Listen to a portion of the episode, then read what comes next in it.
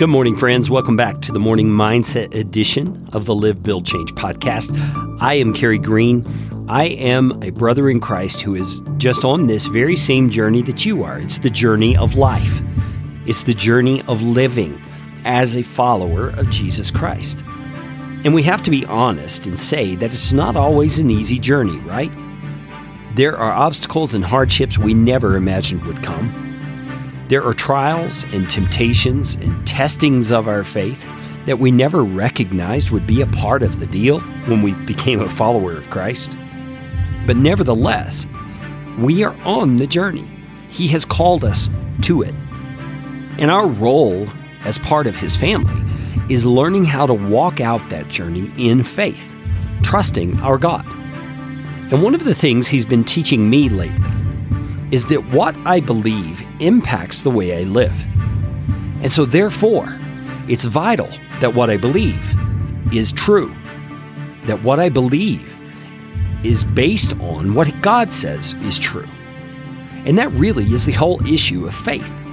It's receiving what God says and believing it such that you begin to live your life according to what it is that you say you believe. Today we are looking at a passage in Romans chapter 8 that I read yesterday, but I want to dig into it a little more today. Because what it says is the vital truths of what God has actually done for us. It says, when we are called to his purposes, he works all things together for our good. But it goes on to say, he foreknew us, he predestined us to be conformed to the image of his son. That's God's goal, is that we be conformed to the image of Jesus Christ. So somehow, in ways we don't understand, all these things that we are enduring here on this earth are actually conforming us to the image of Jesus Christ. And that is a powerful thing. It's a wonderful thing. It's something that all of us would say, yes, I want that. But if we knew ahead of time what it was going to cost us in terms of endurance and suffering and pain, we may not have been so quick to slip up our hand and say, Yeah, pick me. But nevertheless, here we are on the journey. And God is in the process of conforming us to the image of His Son, Jesus Christ. And for me, it makes a difference in the way that I look at the hardships in my life when I realize that is what's happening. That end goal of being conformed to the image of Jesus is worth this pain that I'm enduring, this confusion that has come into my life, this frustration of my plans or my goals. All of these things are worth what I'm going to get out of it, which is being conformed to the image of Jesus. I want to ask you can you move in that direction in terms of your belief and in terms of your faith? If you can, you'll begin to see that that belief has an impact on the way you live in light of the circumstances you are in.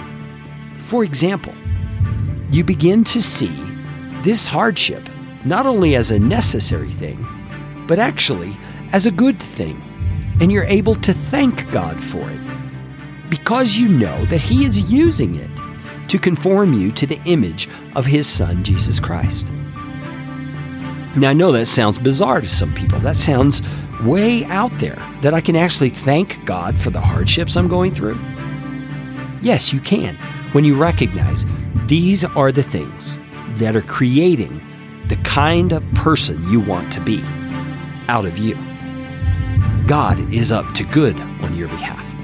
He's predestined you to be conformed to the image of His Son, and He is going to make that happen in order that Jesus might be the firstborn among many brothers. See, you are going to one day be a brother of Jesus Christ. You're going to look just like him. You're going to be of the same cloth, so to speak. And you've been called, you will be justified, and you will be glorified. And it all happens through this process that we are in called life. So today, if you're struggling, if you're facing hard circumstances, remember, God is working to conform you to the image of his Son.